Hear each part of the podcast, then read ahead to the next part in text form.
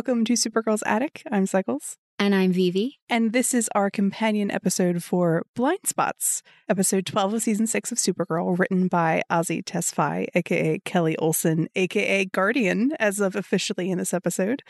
This episode was co written with Jay Holtham, who also previously wrote for Pitch, which is another show that's one of my favorites, even though it got canceled after the first season. Hmm. And so I was really excited to see how this episode would turn out. Yeah. So for our episode of Supergirl's Attic, the topic that we chose is visibility with regard to like invisibility and hypervisibility, as Vivi will explain. And so far this season, we've discussed how Kelly's empathy and the way that she sees others you know, in the way that they are visible to her, is a superpower. And in particular with Joey and Orlando, who have struggled with larger systems and people within exploiting and ignoring them and the way that they are not seen by those systems.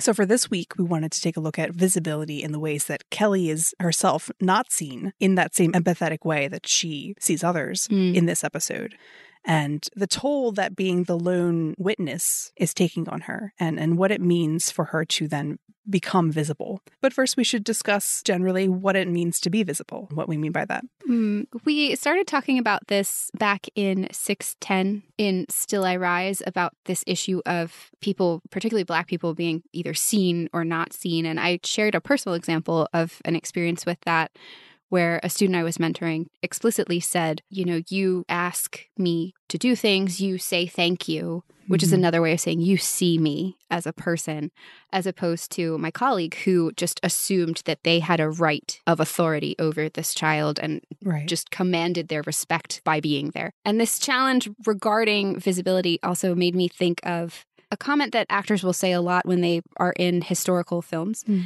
And I distinctly remember learning this about Titanic as a, one of my formative media behind the scenes experiences that actors will talk about how difficult it is when they're in a scene that's set in a historical setting to not say thank you, to stifle the impulse to see the servers Mm. in a setting where there's an intersection of social class and frequently then of course also race and the whole point there that we as modern people have to stifle our impulse to see people is that servants are meant to be invisible at least Mhm. according to etiquette sarcastically of the time Yeah. and this is so bound up in the legacy of slavery at least in the united states Mhm. in large part because our images that we see, especially if we are white in most mainstream media, excluding things that have come out in the past decade or so when things really have begun to change, Mhm. A lot of the exposure that we may have is to, you know, historical fiction, things set in the past when black characters are often relegated to the roles of slaves or servants where they are meant to be seen but not seen. And this is a bigger reflection of the historical ways that whiteness in the United States has made Black people invisible. So you start with slavery as the invisible hand, to borrow the economic term, Mhm. that moves capitalism because people, even all the way back to the founding of the country in the 18th century, knew that slavery was morally wrong.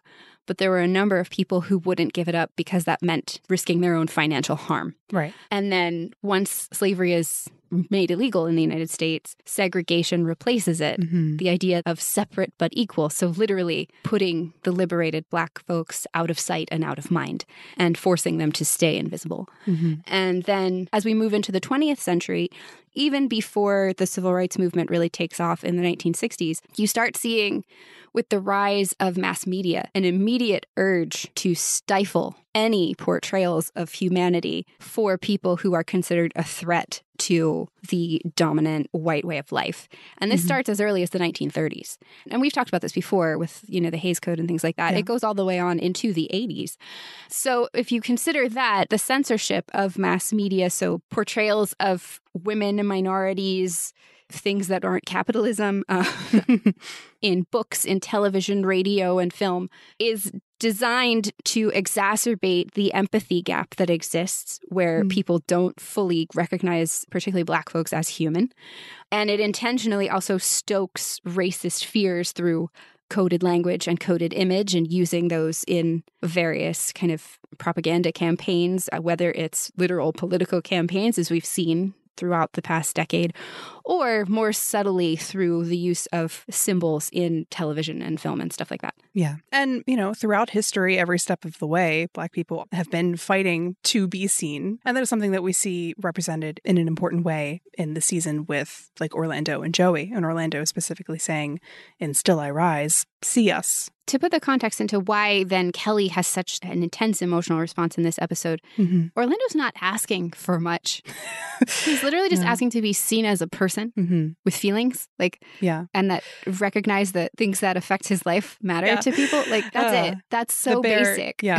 the Yeah. basic, you know, that, that he matters. Yeah. And so taking this to Kelly as a character, being a human person as well, she's coming into the world with not only like racial trauma, but her own other kinds of trauma, specifically around, in an interesting way, invisibility. Mm, yeah. Like she says in season four, I was eight and it was the worst day of my life. My dad was dead, and my mom was so distraught that my aunts had to hold her up. I was scared that she was going to die too. And that part is interesting in terms of her learning to fear uncontrolled emotions and learning to avoid them. Mm, yeah. And she says, James swore to me that he would be by my side, that everything was going to be okay, and that we were going to face it together. He disappeared before the service, which hits pretty hard when you think about this episode where the other Yeah. characters are like yeah we're gonna we're gonna help and then they're just not there in the way that she needs them to be and so in this situation in her childhood kelly felt very alone and was dealing with something huge and traumatic and her mother wasn't in a place to comfort her and James was just gone. And she finds out later that James was kept from her by bullies and held in a coffin, but that's not, you know, better. Speaking of You other know? people's trauma, yeah. yeah. And in terms of like trauma around invisibility, it, it becomes like it's not just her, it's her brother, it's people who look like her being harmed by those with more power. This extension of this core belief, basically. And, you know, the question becomes in that situation when she was eight, who's taking a minute to check on her grief and to see her and, mm. and to say that she matters? And then we have, as they're growing up, James always putting himself in danger. She says to Joey, like he would climb up on a roof and jump off it. My brother is the bravest person I know, and I still worry about him. And so she feels like she has to look out for him despite being the little sister, you know? Mm, yeah. And we get hints of that throughout their relationship as we see it in season four. And James says to her, The only times that you've come to visit me are when I was in the hospital because I was weak and you could tell me what to do, right? So clearly she was trying to tell him what to do, probably related to the reasons that he was in the hospital. Maybe so. Maybe so. And then Kelly's fiance dies in combat. And she can't grieve publicly because of the don't ask, don't tell policy. Hmm. Speaking of being invisible, yeah, which fittingly, the end of Don't Ask, Don't Tell was almost exactly 10 years ago from last week. And that speaks to, of course, Kelly as this intersectional character. Mm, yeah. And so Kelly feels like she has to be strong because of all these things. And she gets this message that she has to look out for others because, you know, sometimes they leave and they die. And she also has to keep her emotions under control. And then this is the part that I think hurts the most in this episode.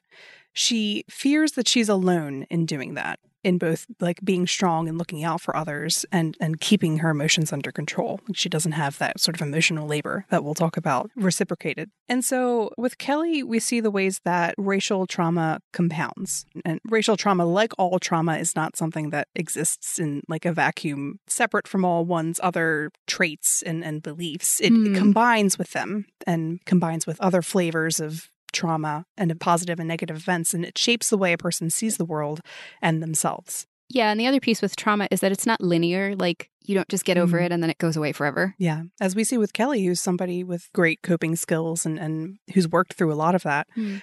But for Kelly, in terms of visibility, the invisibility and hypervisibility that she experiences as a Black woman goes hand in hand with the trauma around her loved ones that she's experienced. And she forms particular beliefs and ways of navigating the world based on that.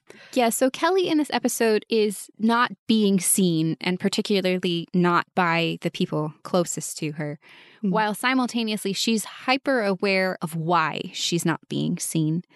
And related to that, I pulled a quote by Zora Neale Hurston from a book she published in 1928 that still feels very relevant Mhm. in which she wrote, I feel most colored when I am thrown against a sharp white background. Mm-hmm. And that's a lot of where the tension is in this episode. And so, like, when Kelly's in the Heights, there's at least people there who are mirroring Kelly's emotions. There's other people Mhm. who feel frustrated. There's other people who feel angry. There's other people who feel powerless. But when she goes to appeal to the people who she should feel most comfortable relying on Yeah. to help her or just to like let her unburden herself, they don't see any of that at all. And she understands exactly why, and they don't even realize it at first. So she rightly points out that it's because she is different from them in a way that they are not seeing because she is a black woman in America. Um, and at this point is really further supported by the conspicuous absence of other women of color in the episode, which right. I don't know if that was necessarily an intentional choice. Felt like it might have been, Mm. but there was one like nice tiny detail when Kelly was in the hospital trying to get a straight answer, and the only person who answered her was the one female nurse who was black. Mhm. But it also felt a little bit like a metatextual commentary on the kryptonite of Supergirl, the television show, which has been its female casting. So Yeah.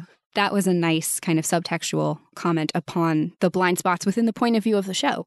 Yeah. And so, you know, for Kelly as a character, after several episodes of feeling like she doesn't have a place on the team, in some other flavors of self doubt, she then comes into this episode and says, I'm looking at people suffer, people that look like me, and everyone here is just too busy. And, you know, it makes her feel something about herself and her place in the team. Mm. And it speaks to this idea of the invisibility of Black pain. And we see it in this episode with the healthcare. The hospital close to where Joe and Orlando were going to live is, as we see, under resourced and struggling, which is obviously a COVID 19 analogy. Mm. Yeah. But combined with like the way that lower quality hospitals within majority Black residential areas in reality result in typically a higher death rate, on top of the fact that there tends to be worse quality of healthcare for the Black population within any given hospital. Mm, yeah. And the other piece there was the very intentional decision to make the illness that affected them a respiratory thing. Right. Because you have Joey specifically emphasizing that he can't breathe, which is then a reference to the Black Lives Matter movement that rose into the public consciousness after the death of Eric Garner in 2014. Right. And then also, just so metaphorically relevant to the characters in this episode, of like heavy sighs and, and just Mm, yeah. feeling like you can't breathe in that other way through the weight. Mm, And Orlando says about Joey, I keep telling the doctors he's getting worse, but no one's listening. They keep saying he should be fine. And we talked about this concept in our episode for 609 when Joey was being hurt with the anti power cuffs. mm, And Kelly said he's in pain. And the foster care woman said, no, he's fine. While he's like writhing on the floor. Yeah. Yeah. And we talked about the myth of higher pain tolerance in Black people within healthcare and beliefs permeate around Black people having thicker skin or like less sensitive nerve endings, stronger immune systems, blood coagulates more quickly, which were beliefs that were invented in the 19th century to justify the inhumane treatment of slaves. Yes. Among others. And in healthcare, Black people receive less treatment, especially for pain, as a result. Mm, yeah. It's also part of the reason that there is such a mistrust of the medical community because even when people do go, their pain is not acknowledged or it's written off or it's mistreated. Yeah. And so we have that sort of literal myth about Black people's pain in a physical sense. But then there's also the emotional element where Kelly grapples with the perception of being strong. Mm. And so then her pain in the ways that she should be allowed to be, you know, weak in quotes, goes unseen. And in this episode, Kelly is overwhelmed in trying to help Orlando and Joey, who are in the hospital like her brother always is, you know. Yeah. So she's dealing with something that she's familiar with in not a good way. Mm, yeah. And she's alone in it. And she's trying to also deal with the systemic weight of racial disparities. Yeah. And then in the midst of all of this, she's just looking for some support, like any support. Yeah. And her loved ones, they're not really attentive to her feelings, at least in any beneficial way. Like Alex is distracted when Kelly calls her. So she does like the minimum as far as giving help and, and being comforting and then mm-hmm. hangs up before Kelly can even like respond and say goodbye. And Kara as well as someone who has a lot of power both as Supergirl and as a reporter mm-hmm. just kind of brushes past Kelly when she's clearly asking for additional help and for recognition that this situation is a problem in the immediate present mm-hmm. and also in a long-term way which is a piece you know every superhero show kind of ignores. uh, and then in the conversation between Kelly and Kara later, Kara starts kind of steering it toward how she feels and that she's feeling guilty about missing things earlier in the episode. Yeah. And, you know, Kelly's coming from a place where she already isn't eager to share her like deepest emotions.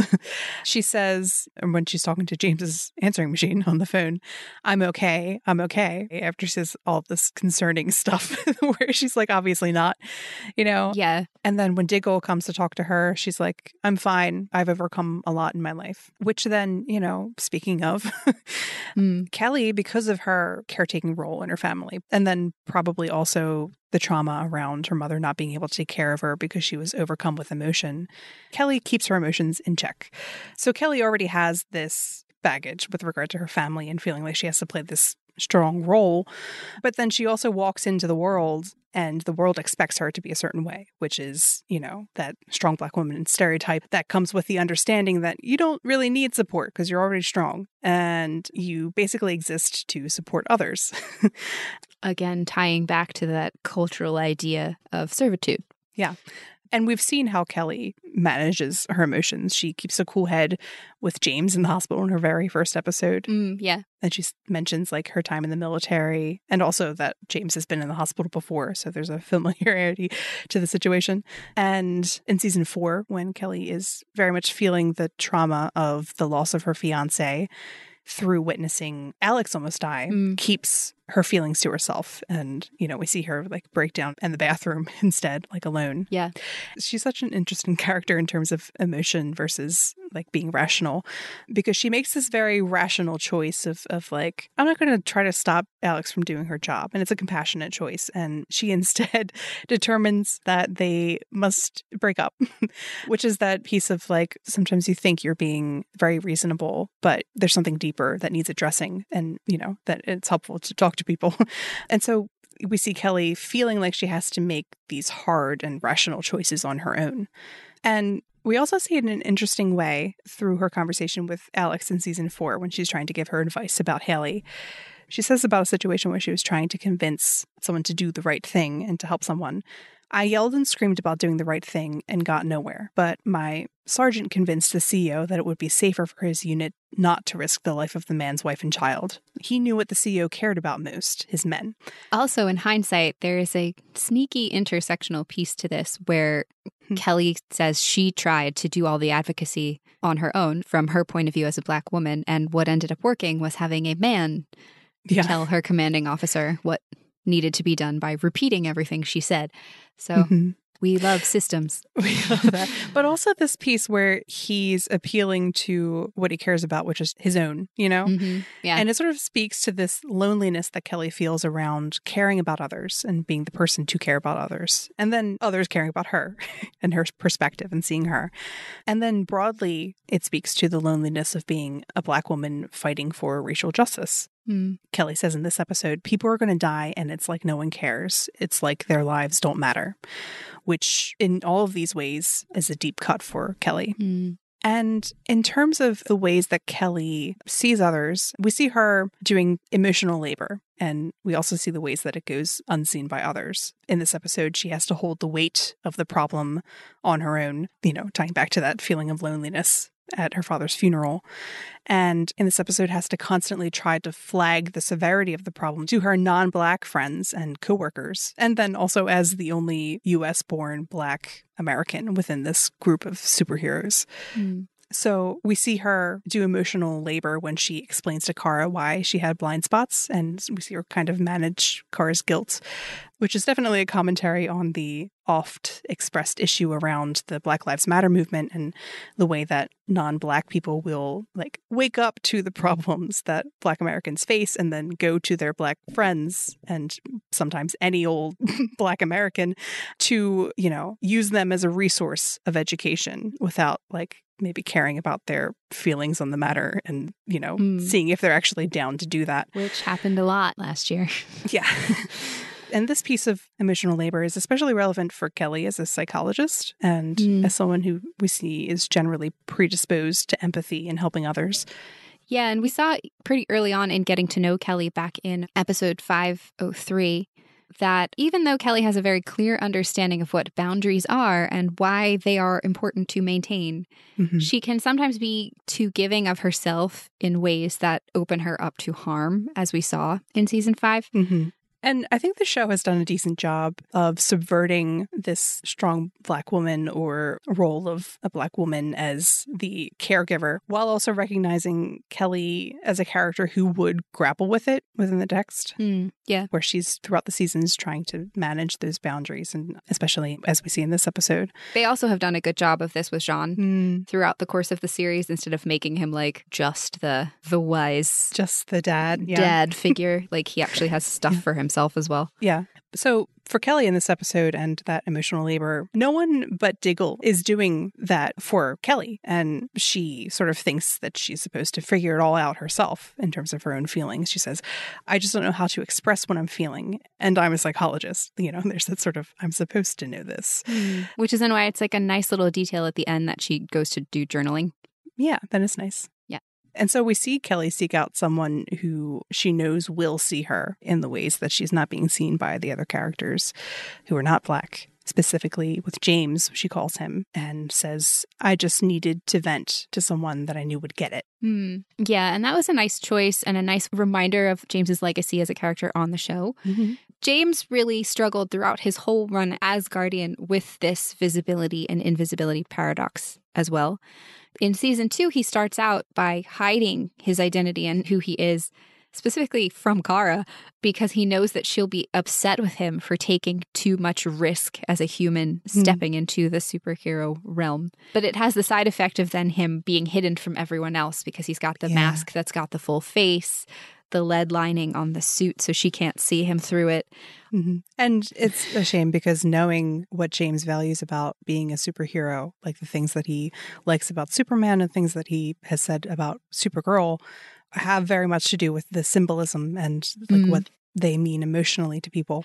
Yeah, and so that comes to a head in season three, where he has these experiences with helping both aliens and humans who are black, and it makes him want to reveal who he is and that he is Guardian because it's so tied to his values and what he has always wanted Guardian to represent. Mhm. But he's also confronting the fact that there are people who are afraid of Guardian Mhm. even without knowing who he is. And then him being mindful of all these stereotypes about black men and them being big and threatening and scary. Yeah. And he goes back and forth and has a few wonderful conversations with Kara about identity and, and how to be your authentic self in that way. And he ultimately chooses to humanize Guardian to make it Mhm. clear who that hero is and create the connection and the empathy among people who look up to him. Mhm. But then, speaking of this paradox of visibility and invisibility, where you can have both at the same time, Mm. James going public with his identity as Guardian, then in season four, has this unfortunate side effect of him being used as a poster boy for bigoted causes that he 100% does not support. Mhm. And then he can't control that. So he's being seen. but it's in a way that plays into a lot of those white supremacist stereotypes about black masculinity that he is you know this big tough guy who's taking down the aliens who are you know a tier lower than Mhm. him Yeah. that part of season four did a nice job of explaining how the white supremacy system in the United States works. You always Mhm. find the person on the bottom, and then you give everybody else a little bit of social power by stepping on the people at the bottom. Yeah. So James is confronting the fact that he's being seen in a way he sure doesn't want to be. hmm But then at the same time, his own voice is being completely drowned out and erased, even though he's the head of an entire media company hmm because these other bigoted voices are just so loud that they're pushing him out hmm while simultaneously using him as a prop. Yeah. So then after that whole experience and then the thing with, you know, having superpowers and then losing superpowers and James actually saying he's kind of glad that he did. Uh, um, in season 5, we see him decide to walk away from all of these environments where he's felt constrained Mhm. by those systems, and particularly as a black man within these white dominated systems. And he chooses instead to use the social and political influence that he's built from being guardian, from being the head of Catco, to have an impact on the community where he grew up after realizing that no one is seeing their suffering and that he had been part of that. And that he now wants to do more to help, and he has the resources and the skills and the ability to do so. Yeah.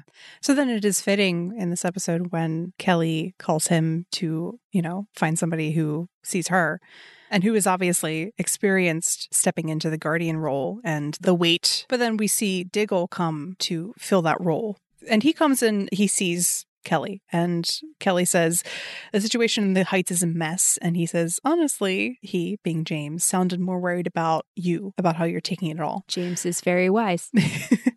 they have that beat where Kelly is talking about a military solution, and, and Diggle says, Sometimes on the battlefield, you do what you have to do to survive. You just keep going, push yourself so hard you miss the warning signs that maybe something deeper is going on, which is fitting in terms of like systemic issues. But he's speaking to here Kelly's mental state and, and the fact that she has to keep pushing forward without addressing the ways that this is impacting her. Mhm. And Diggle says something interesting, which is, I'm not questioning your strength, but I do want you to know I'm here for you. So it's an, an interesting contrast with what Alex says earlier in the episode. I'm so sorry, but you're amazing. You can do anything. And then the conversation's like over. So Alex there is saying, Kelly, you're amazing. You're like, you know, a superhero. You can handle it. And Diggle is doing the more useful thing of being like, you're strong, but I'm here for you. Which ties back nicely to the whole idea of stronger together, actually, Mhm. in that, you know, there's nothing wrong with asking for help and giving help. Yes. And so Diggle isn't specifically like instrumental in terms of problem solving skills or resources or like fighting. I mean, they do fight and and stuff like that, but the biggest piece is the way that he's just there for Kelly Mm. and helps her work through her feelings.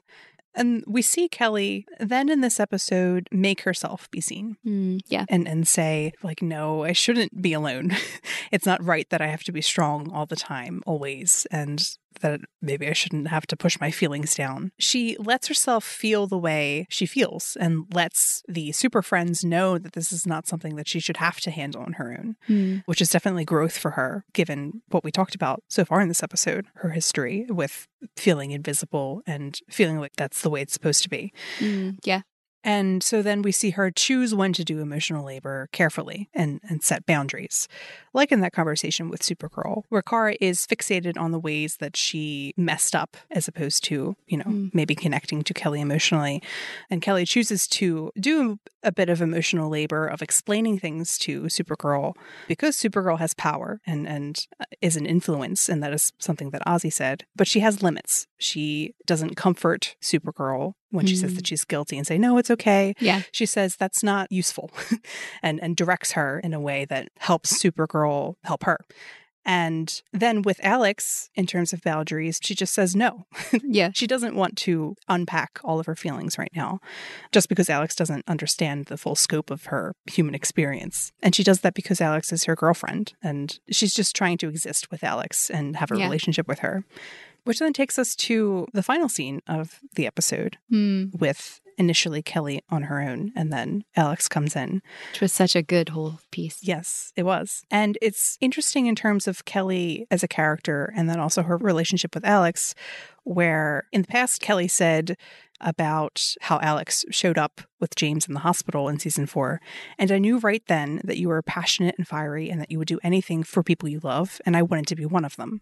Mm. And she sees Alex as a person who shows up Mm. Yeah. and in that situation in season four, you know, Kelly is entering this as somebody who has been in the hospital with James many times before and possibly like dealing with that alone. And then she has somebody, Alex, who is like helping her in the way that matters. Mm. Well, and also Alex advocates for Kelly's mental well being Mhm. when they're like experimenting with how to reach James. Later on. Right. Yeah. One of the first things that made Kelly and Alex connect in season four was Alex being there for Kelly and letting her say no when she felt like addressing her trauma in order to Mm, help yeah. James was too hard. She said, No, Brainy, it's too much to ask of her, which is not something that Kelly maybe hears all the time. Yeah. And, you know, she saw that. she saw her. And it speaks to a quality that I think is important in terms of like healing for both of them Hmm. that piece where Kelly said before, I will be there for you unconditionally last season. And both of them very much need that Yeah, for different reasons, but yeah. for different reasons. Yes. and so in this episode, when Alex isn't there for her in a way that is so then connected to who Kelly is and her identity, it is a betrayal. Hmm. Yeah. And so then, you know, in the final scene, Alex making the point to do research and to show up in whatever way Kelly needs her is more important than the problem solving or understanding her perfectly. Yeah. And that's a big point of growth within their relationship with each other because Mhm. we know Alex has tons of anxiety related to perfectionism. And in that early part of season five, when they were just starting to really get close, she struggled with, oh God, I don't know everything about you. I want to be perfect in that way and, and know Mhm. everything. And just that's unrealistic in any relationship. Like, Yes. you, you can't unless you are a Martian. Uh, it's just not possible. And so to see them have this conversation where they're in a place where they're accepting it and giving each other space for that was really Mm, nice. Yes. And it retroactively makes that a more obvious, nice, like interracial relationship subtext in Mhm. that scenario where, you know, you're not always going to understand the full scope of another person's experience, particularly in that kind of relationship. And in this scene, in this episode, it's very much the thing that Kelly needs is just being seen and, and, Having Alex be with her. And she says, and love me without having to understand all of me and all of my experiences. And for now, just hold me. Yeah. Cue sobbing. Anyway. right? That was Mm. by far one of the most impactful, like on an emotional level, scenes in the episode. It was really good. hmm Yeah, for multiple reasons. Yeah. Everyone was like, I'm crying. It's fine. yeah. yes. And then that takes us to this other piece with regard to visibility of Mm. The way that Kelly makes herself seen to those that look like her, who share experiences with her. Yes, there was another big objective for this episode, which was to introduce Kelly as Guardian finally after her thinking about it for the past few episodes. Mhm. And the episode did emphasize nicely the importance of having Guardian as a superhero, having another kind of representation among the super friends now that they're all mm-hmm. using their various platforms to advocate for things that matter to them. And so there was, in some reactions to this episode, a lot of that. Ugh, why are they adding another superhero? because Kara's powerful enough on her own. She doesn't need this squad. Or, like, why are we doing this so close to the end? In response to this storyline, but to paraphrase a very famous quote from the civil rights era, because why not? Um, and that's that. and that's the end.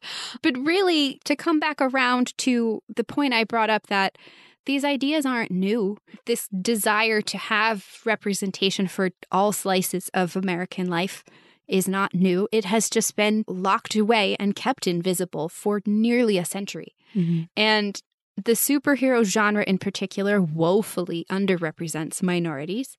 And it's also extremely important just from looking at it in terms of equity for actors Mhm. to create a space where actors of color get to have those fun kind of roles and get to be something other than the educational vehicle for everybody else. Mhm. And the other part there is that it matters that it's in media that's not specifically designed to be consumed by a minority audience. Because when it is within a show like Black Lightning, for example, people who are not part of that group just self select out and say, this isn't for me and I don't want to see it. Mhm. So, you know, adding it into a show that has struggled with representation of Black women in particular is actually incredibly important. Mhm. And then it also ties into this other idea from the civil rights movement era of the 1960s, 1970s that Black people deserve to own and control their own lives on their own terms. Mm. And Kelly is stepping into that power here. She's saying, okay, this is one of the ways outside of my day job that I can be a symbol of hope for people. In a way that fits very nicely with the Supergirl idea of being a symbol of hope for people. And it also connects really nicely to Jefferson Pierce, Black Lightning, who got a name drop in this episode. He did. But specifically, his thing that we see even in the pilot episode, where he teaches his students Where's the future? It's here. Whose life is this mine? How are you going to live it by any means necessary? And the idea that there needs to be action, Mm-hmm. that it doesn't just happen, but that you are also in control. You can do it. Yes, which is a very also Supergirl idea. So they're good pals shows. They are. I'm still so sad that there was no opportunity to cross those over. yeah. but speaking of being visible, and Mhm. owning one's power. Kelly's, uh, I have some visibility ideas when Brainy mentions that he's got suit designs in mind for her. Mm-hmm. Kelly uses the suit as a way to make it clear that she is a black woman mm-hmm. advocating for people. Yeah. Having learned from James's situation. Yeah, so she does the half helmet so you can see at least part of her face. She mm-hmm. adds the hair to go with the helmet, so the braids. And I would also argue the colors too are a part of it, even though they are a nod to the original comic suit. But they also are similar in terms of having like the black and the gold to all of the superhero suits for Black Lightning, Lightning, and Thunder. Mm-hmm. Which Azie has said the gold is a reference to both her Eritrean and Ethiopian culture, which the beads in Guardian's hair were also a reference to. In terms of Kelly's hair and representation and visibility, we had that awesome scene at the end of the episode where Mhm. Kelly wraps up her hair. And Azie said about that, there were conversations on set where people would ask me if I wrap my hair like that every night, and I do. But they'd never been exposed to that. And I'm sure there will be conversations in our audience too. That is representation to me, understanding people in new ways. Mm, yeah. And speaking of that, that was one of the things specifically that one of our listeners mentioned. Yeah, so with that in mind, we wanted to talk with a couple listeners and what they took away and the ways that maybe they felt seen or what spoke to them within this episode. So, first, we're going to talk with Layla, who is from Australia. Yes. Hello, Layla. Hi, thank you for having me. Yeah. So, as we said in the post that we made online, we were really interested in hearing from other listeners and people who watch the show of if there were things that really stood out for you, you know, you connected to, or things that you were like, huh, that made me think differently about like the interaction between characters or like a situation that you've encountered in real life that's been similar. And you're like, hmm, neat. okay, so for me, watching the episode, and like, I'm an emotional person, but I'm generally not someone who cries at media, funnily enough. Hmm. I will maybe at most like tear up, like, triggers will always make me tear up just a little bit. Just a little bit. It's got to be like very on the nose of like personal stuff. But um, no, watching this episode, I got to the point where Kelly's in front of the mirror doing up her hair Mm. and just started bawling my eyes out. And I'm like, this is weird. This is strange. I was chatting to a friend about it who hadn't watched it yet. And I'm like, I'm bawling. And they were watching to the episode. They're like, is it this point? I'm like, nope, nope, nope. You're not there yet. Because it comes at the very end, yes. Yeah. And to be honest, if I hadn't started crying at that point, I probably would have cried at Alex and Kelly's scene later. Mm. But I was already crying, Yeah. so it was fine. Um, you were prepared, yeah. yeah, apparently. But I guess for me, so I'm mixed raced. Mm. Mhm. So I have very light skin tone, but very African hair, which is a Mm. fun mix because it confuses people. so, like, I used to have a hair wrap when I was younger, when I used to have braids, and I relaxed my hair, which is kind of what Kelly and Azie have Mm. for about five years, Mm. mainly during my teenage years. Yeah. And probably started when I was about 10 that I braided my hair and used to have to like start learning to protect my hair. And I knew nobody else who did it. And I used to go Mm. to like sleepovers and I would not take it and would, you know, ruin my hair or just like wake up with the most ridiculous looking hair. Like Uh-huh. it's just one thing people don't realize about especially relaxed hair. Even though it's straightened, it doesn't act like quote unquote straight hair. Mhm. Mhm. So it will just kind of do whatever, like however you lie on it is how it's going to stay. It just is like, Mhm. oh, you want me to be like this? I'll stay like this. So things like having those like silk wraps or silk pillowcase and those sort of things are really important, but you don't generally see it in media. Mhm. Yeah, that's kind of funny because I said something to Cycles about that scene when the teaser for it came out, and it was kind of along the same lines. And I don't even have like super curly hair, but I didn't learn how to take care of it until I was an adult because my mom did not have textured hair of any kind, and she treated my hair like her hair, and she would just rip mm-hmm. through it with a brush. And I, oh, I got, oh, I no. got bullied for the way my hair looked as a kid. Mm. So it was kind of interesting, just that struck such a nerve for people because that is still something that isn't portrayed on TV or in film a lot, except in maybe very culture specific media. Mm-hmm. It was very intentional in that way. This sort of sacred, mundane moment that does not often appear within media. Yeah. I liked that it was part of a whole like I'm gonna do my cozy comfort routine. yes, yes, mm. I did mm-hmm. notice that, and I did have some thoughts. It was interesting that you brought up with your. It's going to come through if it hasn't already. I'm Australian, so I'm going to say mum. Um, So I, am saying my mum has probably the straightest hair on the planet. So she, she tried her best with my hair. But yes, I, hmm. you know, you generally, for people with this hair, you spend a lot of time with your, like, your mum or your mother in the, like, bathroom doing your hair because, especially as, like, a young mm. child, you just cannot mm. do it yourself. Especially for me with mine, mine was very, very long. And it got to a point where it was just too much. but I feel like it almost becomes a comfort thing because it's something that I guess you grow up doing it with a parent and that routine sort of thing. I don't know. I find sometimes it's a comfort to do my hair and it's that sort of mm. point where I'm looking after myself, like because I feel like if you mm. aren't looking after yourself, that's one of the easiest things to go. Yeah. Yeah. And that was such an important part for Kelly as a character, where at the end of this day where she had to like do all this emotional labor and and do really difficult things in a sustained way where she felt alone. And then we come to a place where she gets to just like put on her comfy clothing, put her hair up and like relax. Well, yeah. Let her guard down at least. Let her guard down. Yeah. Yeah, I guess it's also interesting in terms of, and like obviously this is a very short scene, but I find for me a lot of the time when I'm doing my hair is when I'm reckoning with my identity a lot mm. because you're looking at yourself in the mirror for a sustained part of time because you just like have to see what you're doing and makes you don't, you know, poke yourself. so even though she has like, you know, straightened hair and stuff, it's still that little thing. And I guess I'm probably living with Alex as well, who would have, I guess, very different yeah. hair practices it's one of those things i think especially like i've grown up just around people with straight hair so it's something that you you notice when mm. it's different to the people around mm-hmm. you and i think the fact that she was like obviously they've gone to the point of the relationship where obviously alex would know and very comfortable with it because yeah having your hair up like that even though it's protecting your hair it's not the most glamorous look it's not what you want to you know go around you know, wearing outside of the house sort of thing. So it's mm-hmm. that very much letting your guard down and that kind of, I'm doing this thing to look after myself. It's not for, you know, to look mm. pretty or to do anything like that. Right. Yeah. So obviously, Kelly is in this episode having really important conversations and just expressing herself and setting boundaries, which is a thing we know her character struggled with throughout her run so far in the series.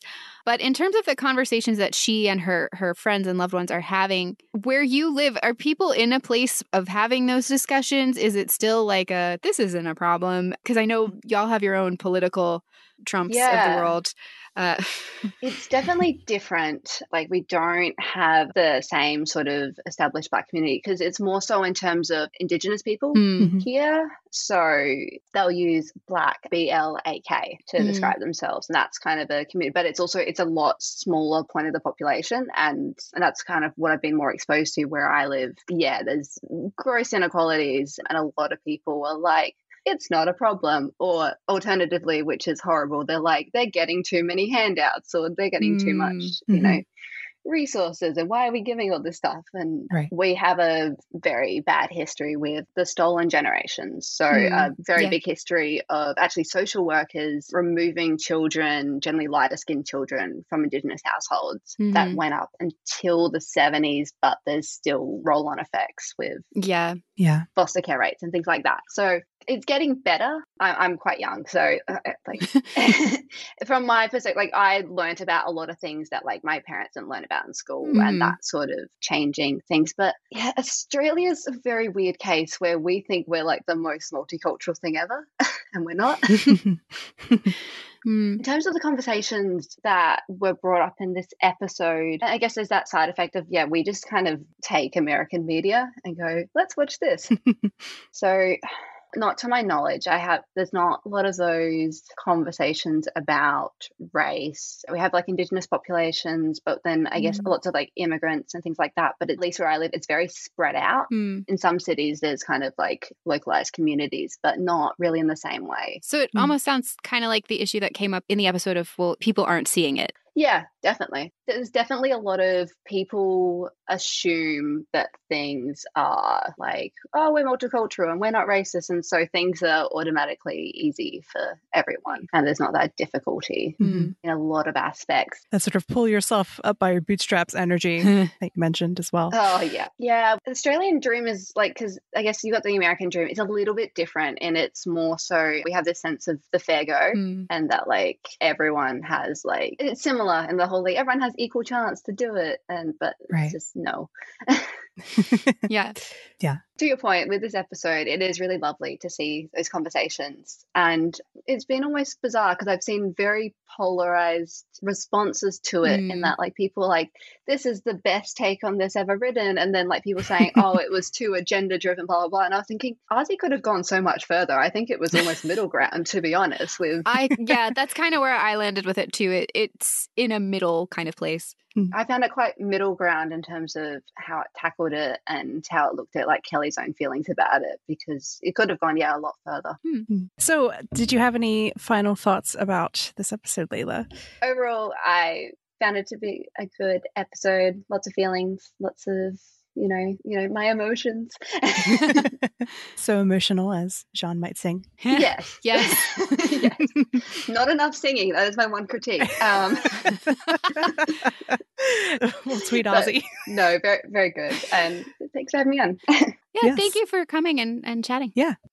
Hi, and welcome to Supergirl's Attic. Hi, I'm Avery. Thank you so much for having me. This is a really cool thing you guys are doing this week. So, where are you coming from? I'm coming from Maine in the United States. Nice. So, what was it for you that made you want to kind of come talk? Yeah, well, I guess that there were two things that really stood out to me in this episode. Well, there are many, many things, but two kind of very specific things in the context of the much broader issues and kind of elements they were casting a light on. And one of them was actually a really specific line from Brainy. It was talking to Kelly saying, you know what you have here in this time that we never had, talking about the 31st century. He says, You mm-hmm. as the guardian, there's still time to make a big difference. And that line kind of it doesn't seem like a huge thing, but that just really got under my skin and made me start thinking mm-hmm. about what is it about that line specifically and the way that he mm-hmm. framed it that stood out so much. And yeah, thinking about it further, it really brought back some of the early days season one vibes for me. The really kind of mm-hmm. hammering in on the, you know, so much of these later seasons and season six in particular, we've got our whole cast and, you know, all the characters that we love so much as superheroes.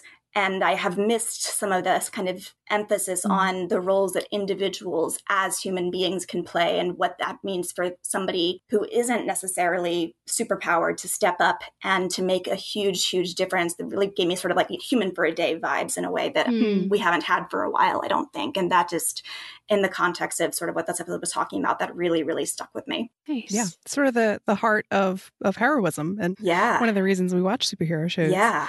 And then the other thing, just, you know, upon, and I've rewatched this episode a couple of times already, that just, I thought they did a very good job of, without kind of beating it over the head, was Kelly mentioned a couple of times talking about the people in the Heights and, you know, specifically Black people, how they are lacking hope and help. And hope mm-hmm. and help obviously being kind of two parts of Kara's three part motto. Um, yes. The fact that those things were, I mean, she had a line, where is outrage that people are going to die without help, without hope? That just felt so pointed in a really understated but beautiful and important way. I thought that that was very, very well done. Mm-hmm. Yeah. Turning the motto back at her. Yeah. And the, the for all part. Exactly. I mean, you know, nobody's lacking compassion on the team but I thought they did a really great job of showing with Kara and Alex in particular that coming from the right place and coming from a place of compassion is not the same thing as actually making an impact and seeing all the things that are going on. I thought that that was just played mm. very well. Mm. Nice. I guess the last thing that I had a, a, few notes here, everything that stood out to me was, you know, for obvious reasons, centered around Kelly. But mm-hmm. when she was talking to Kara the first time after sort of going off on the team, the way that she said, I have pushed down so much trauma. I've smiled and stayed friendly and stayed positive, even when it didn't feel right. You know, I think that this show has done a really, really good job at looking at the roles that people in specific demographics. So we have Kara as a woman in season one. We've got Nia as Dreamer as a trans woman in season four and coming mm-hmm. out publicly as a trans woman. And now we've got Kelly as Guardian in season six. I think that they've done a really good job at kind of exploring the different ways that they have had to perform in their different roles. And we've got Kara mm. and her, you know, somebody who has had to push down a lot of trauma and has done so with a smile and has really come at it from a place right. of positivity. And Kelly talks in this episode about, you know, she is somebody who always has control over her feelings and mm. always has control over things and just feeling so out of control at this moment. I thought that it was really interesting to see that play out and to see Kara as, you know, this person who really does have, you know, some understanding of what it means to push down trauma, what it means to be an important representation for, in her case, you know, the world had Superman before, and now she's Supergirl, that has mm-hmm. some element of understanding or at least kind of ways to begin to empathize, even if it's, you know, very clear that she won't ever fully understand what Kelly's experiencing. I just, I really liked how it was so deftly handled in this episode, how what Kelly was experiencing was relatable to Kara's experience and had roots for her, but also that's part of what made it so shocking, I think, for Kara that she mm-hmm. had missed it because these are things that yeah. she should not have missed and did. Right. Yeah. Yeah. And then also, you know, it's just there's a unique sort of flavor to it for Kelly as yes. a black woman, that aspect of pushing down her emotions yes. and, and, and dealing with trauma on her own, you know. Yeah. Mm. And I think it's probably important for me to add like I'm a white woman, so I think that there was an mm. element of mm-hmm. watching this episode for me where we were so much in Kelly's perspective and her point of view that by the time she kind of mm-hmm. finally did snap at the team, there was a sense of relief. Like, okay, like this is like they thank goodness she's finally saying it and they're mm-hmm. missing it. But as a white woman, like yeah. it was absolutely I was also totally coming from Kara and Alex's point of view because I have been in their shoes there. Right. I just thought that Azie and Jay Holtham did a really, really incredible job with how they structured the episode and the different weights they put on the different conversational beats and emotional beats throughout the episode. Hmm. This episode did a really neat job of showcasing how like Kara and Kelly are very similar while also being very different. Yeah. and that there is a kinship there in kind of some of those ways that they come at problems and the perspective that they take when they're trying to solve problems.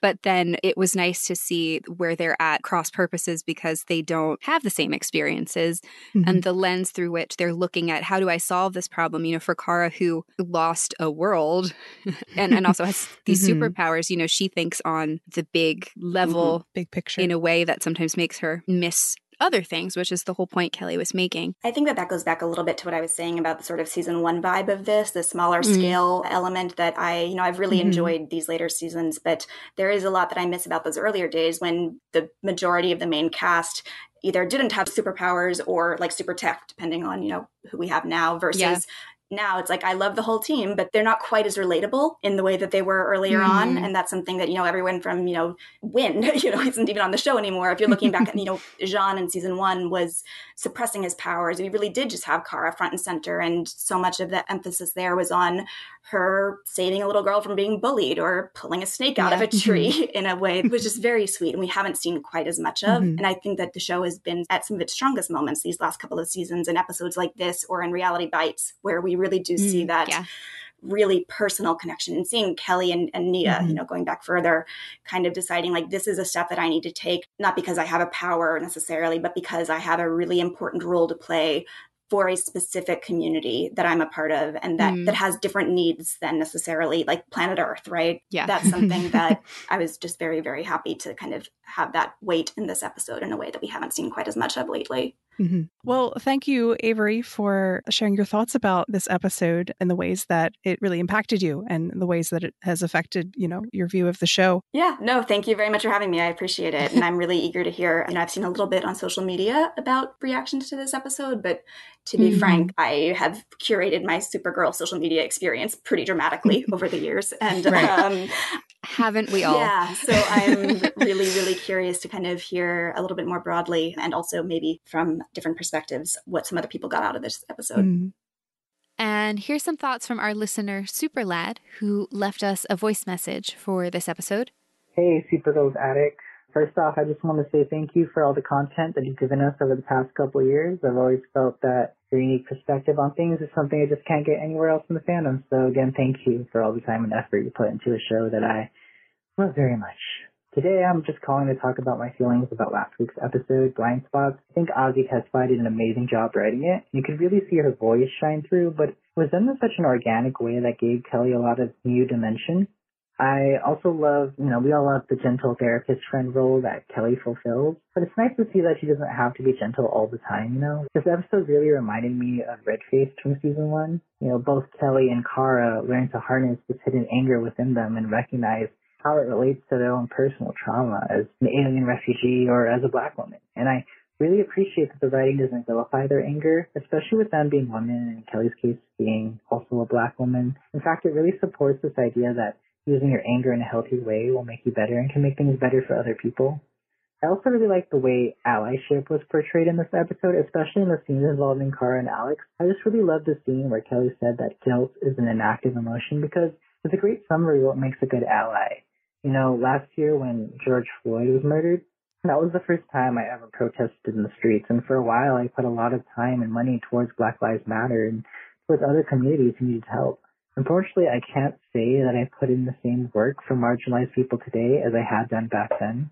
So the best thing about this episode for me was that it really made me recognize my own blind spots and that when I have them, I should always put in the work to just turn my head a little, see those I didn't see before, and do my best to help them as much as I can.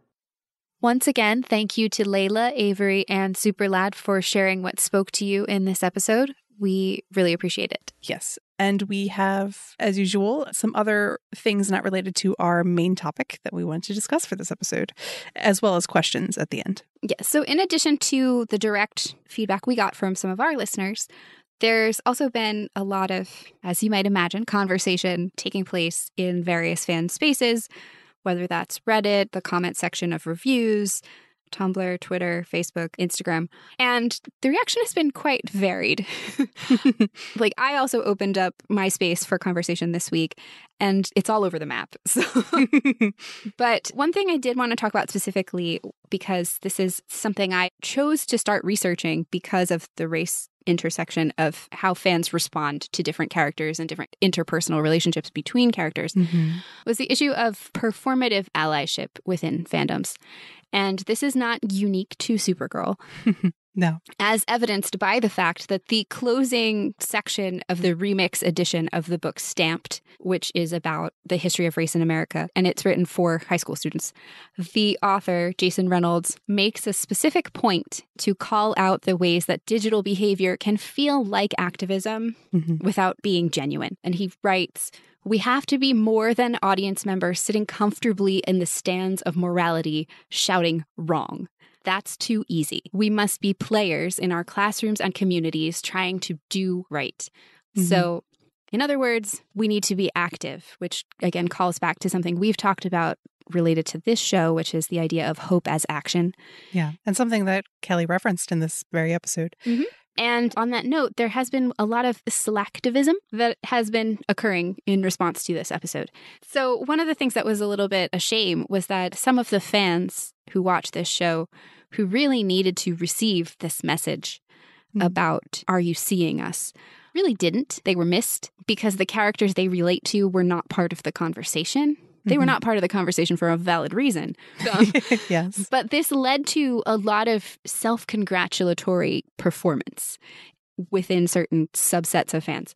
There was a lot of bragging about, you know, hashtags trending that lasted a few hours maybe, and some empty praise. Kind of like, you know, Alex is like, oh, you're amazing. It had that quality. And right, that is a good point. while simultaneously denigrating all of the other black members of the production team of this episode and blaming mm. them for all of the alleged sins right. of the episode. And then within 12 hours, the conversation moved straight back to Lena. Mm-hmm. So there's a genuine attempt to, you know, do the right thing, basically. Yeah. And then not being self reflective and wondering, like, is this the best way to go about it? And is this the most impactful way? Does this extend to the other ways that I interact with the material as a fan.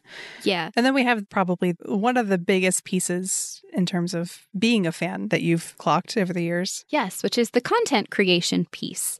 Mm-hmm. Every fan community for any piece of media has content creation. That's how we find the community, that's how you start building it. And it usually centers around ideas, you know, things you wish happened, things that would be funny if they happened, mm-hmm. whatever it may be. There is, no matter what the fan space is, typically a lack of content for black characters by comparison to their white and other non black counterparts.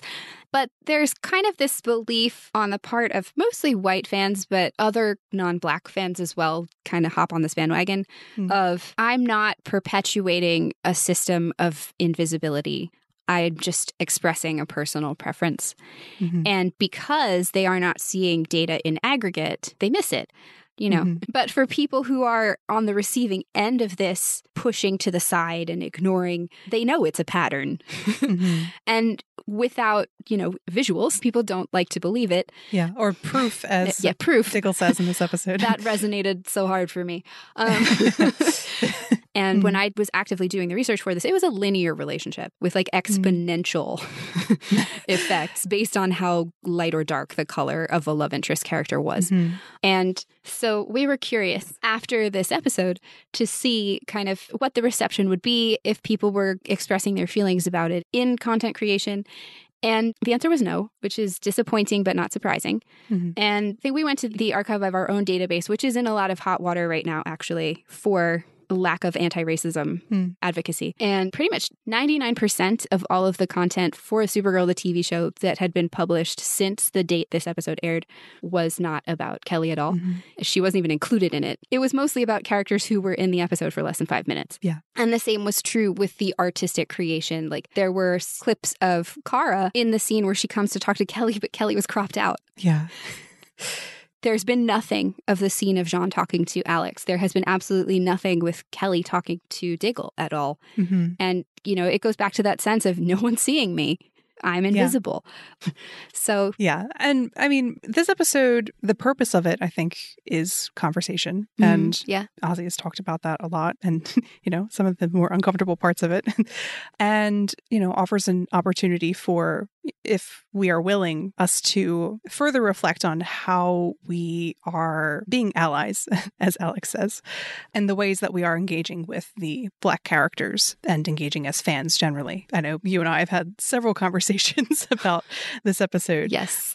relevant to that. And with that in mind, we are starting a new fundraiser. Yeah. So this is something that we've been keeping an eye on for a little while, especially because it is relevant to Kelly as a character who is a therapist. Mm-hmm. This real life therapist, her name is Dr. Ebony Butler.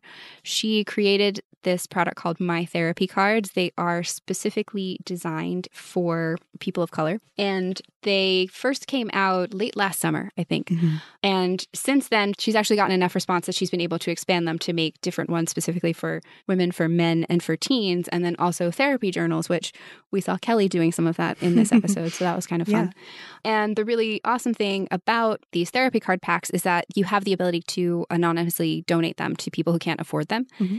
And speaking of, you know, the ways that the Black community is underserved by the medical profession, yeah. there's also a lot of barriers to access for mental health, partially due to, you know, expense and, and that kind of thing, but also partially due to not feeling seen and not feeling heard. Yeah. And so we looked at a few different things. This one felt like the best option for helping a broader number of people. Mm-hmm. And so we have set up a donation page on CauseVox, and you can contribute to that fund. And then whatever total we get, we will put all of that money toward purchasing sets of cards to donate to members of the Black community who are in need of the therapy card packs. Yeah. And then to kind of finish our closing thoughts, we have a few more things we wanted to mention about the episode content. And there were references to the COVID pandemic and how it's affected the Black community in this episode. Mm-hmm. And I also wanted to point out, because I've been feeling this for a couple of episodes now, mm-hmm. you're starting to feel the strain of the COVID restrictions on production a little bit at this point, especially with the crowd and group scenes, because the distance sometimes feels a little bit artificial. Mm-hmm. Plus, also, we're just seeing a lot of CGI for things that might otherwise have been more a combination of practical effects and more close up mm-hmm. fighting and stunt work or just conversations. Yeah. And while that didn't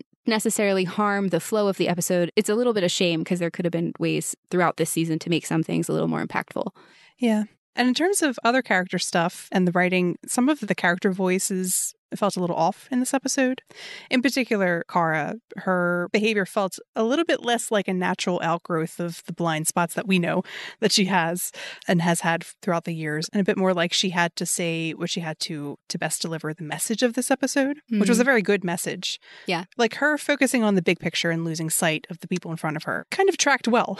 Yeah. well enough. And and she's done stuff like that before, not to this degree, but she has. But the more interpersonal stuff with the level of disconnect that she has with Kelly is sort of another person where she made everything about herself, where it was like, I feel so guilty, focusing on her own feelings. I really do care. On its own, each of those things I could say all together, it painted a picture of like where she was not trying to comfort Kelly at all in a way that she might have otherwise. And it felt more like a useful, like how to handle white liberal women guidebook where that is definitely a way that people react in those conversations than something natural for Kara necessarily, where there's a bit of a story driving character versus the other way around, where the characters are pushing the story ahead. Mm. Yeah, I'm kind of on that note. Like, this was a really strong episode for a first time writer of TV. Mm-hmm. We've seen similar issues in the series before with writers who are new to either TV writing or to the series. And there were actually a couple in particular in season four that had similar issues in some ways. Like Blood Memory, which was episode 411, struggled from it had too much to accomplish in one episode, mm-hmm. which it had to not only introduce Nia's entire hero's arc, it had to introduce us to her family, kill off her mom, set up the conflict with her sister, mm-hmm. and then mm-hmm. also reset the dynamic between Kara and Alex and J'onn. Yes. And, that was a lot. and have a random plot so it like there was a similar like overcrowding of a need to achieve specific things in this episode mm-hmm. that is it's just hard to balance. it is. And then the Will the Real Miss Tessmacher Please Stand Up, also from season four, was a first episode for a writer. Mm-hmm. And that one, there were some similarities there in terms of it having maybe more words than there needed to be for characters in a scene and not having mm-hmm. a sense of how much do I need to write out explicitly and how much can I rely on my actors mm-hmm. to figure out how to use the silence and the beats of the between space yeah. And there were also, I distinctly remember in that episode, there were a couple of scenes where the eagerness to get the message across kind of overrode the attention to making sure the character's voice was consistent with the established things about the character. Right. Which these are very new writer classic traits, you know. And this was overall a very poignant episode for a first time television writer. Yes. Speaking of, on a lighter note, in a sarcastic way. One of my favorite things, speaking of things this episode did nicely, was Councilwoman Rankin and her hilariously rapid mastery of her newfound magic powers, which mm. I loved as a symbol for white privilege. like, specifically, she doesn't even question that all of a sudden she has this power. She just assumes she's like, well, of course. yeah, she's like, okay, cool, I'm gonna do this, and like doesn't seem concerned at all. Um, and then you also have you know the symbolism of it actively draining the life force away from the black community that she's been harming yep. this whole time. Mm-hmm. So like number one, that was really strong, and then number two, this arc with Rankin actually was subtextually the one in the episode that is the most directly tied to Lena, which was intriguing. Hmm. and I say that because we saw matching scenes of them quickly grasping grasping how to use magic in a way that seemed like it could cause harm. And also the fact that when Rankin left the hospital full of all the people she didn't want to be around, I don't know how many people caught this because I noticed it on the rewatch, but uh, she was taken to a hospital that had Luthor signs plastered all over the outside. Yeah. so that was a nice touch. Kudos for the thought that went into the post production and the set pieces. Mm-hmm. And then we have a couple of questions that we've gotten. This first one is from an anonymous Tumblr user. Hi, Cycles and Vivi. I thought it was funny how in last week's podcast episode you made comparisons to Wonder Woman 1984, and then immediately in Blind Spots, corrupt politician Rankin was given wish powers. also, the trailers for this week's episode shows there will be a dragon. Are you sure you don't have prophetic superpowers? Maybe Lena will go full Medea with a flying chariot after all. Dearest anonymous listener, You've written this question specifically to set a curse upon me. Uh, because I actually I struggled with the first time I watched this episode because I was so thrown out of it by how much it used a similar thing with the wish powers and I hated that plot line in Wonder Woman 84.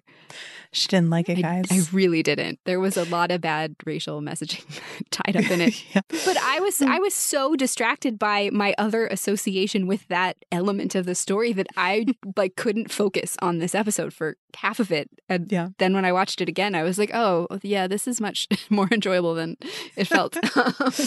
yeah, when we got this ask, dear anonymous Tumblr user, I was cackling. So, thank you. yeah, thanks. thanks for that. Um also the dragon thing, yeah. See, see, people were like, "This came out of nowhere." They knew. They've been planning this all along. mm-hmm. And then Layla of Paper, who was our guest earlier, sent us a question referring to episode 11. Last week in Still I Rise, you compared Nyxly to Ursula, so this week she stole Kara's voice. My question is which Disney villain will Nyxly evoke next? Oh, well, that's actually kind of funny because I did mention Jack Sparrow, which is a Disney property last week. Technically, he's not a villain though, he's an anti-hero. So, so maybe she'll she'll turn around. may, no, probably not. Although, hope. We do have to hope. Maybe the unconditional positive regard will sink in eventually. Uh, who else could Nyxly be? What? Hmm. Something with Maleficent Which, and the dragon. But which version of Maleficent, though? Like the live action or the, the original? original? for the extra fabulousness? I love it. That feels right. All right, guys, everyone be on the lookout for Maleficent references with Nyxly. Well, that's true because Maleficent also does wear a lot of black with like the flowy mm. coats, and she's got the head, like the cool headpieces on occasion. Yeah. So, and she has that like, you didn't invite me to this party, so I'm going to. that's true. Destroy yeah, you. She just shows up and she's like, "Oh, I'm here to have a good time and ruin your life." And ruin your life, yeah. and it's your fault. you heard it here first. Maleficent is the answer. All right. so, for just general announcements, next week's episode of Supergirl is called "The Gauntlet." Mm-hmm. It will kick off the uh, the quest for the totems that are part of the big kind of action plot stuff for the end of the season. And we're not sure what exactly is going to happen other than it's going to be a, a wild time. Mm-hmm. So we'll see you then. And if you guys want to donate to raise money for the therapy cards we talked about, you can go to supergirlsattic.com or Twitter and we'll have a post there. And if you have any questions for next week's episode, please send them. Yes. And thanks for listening.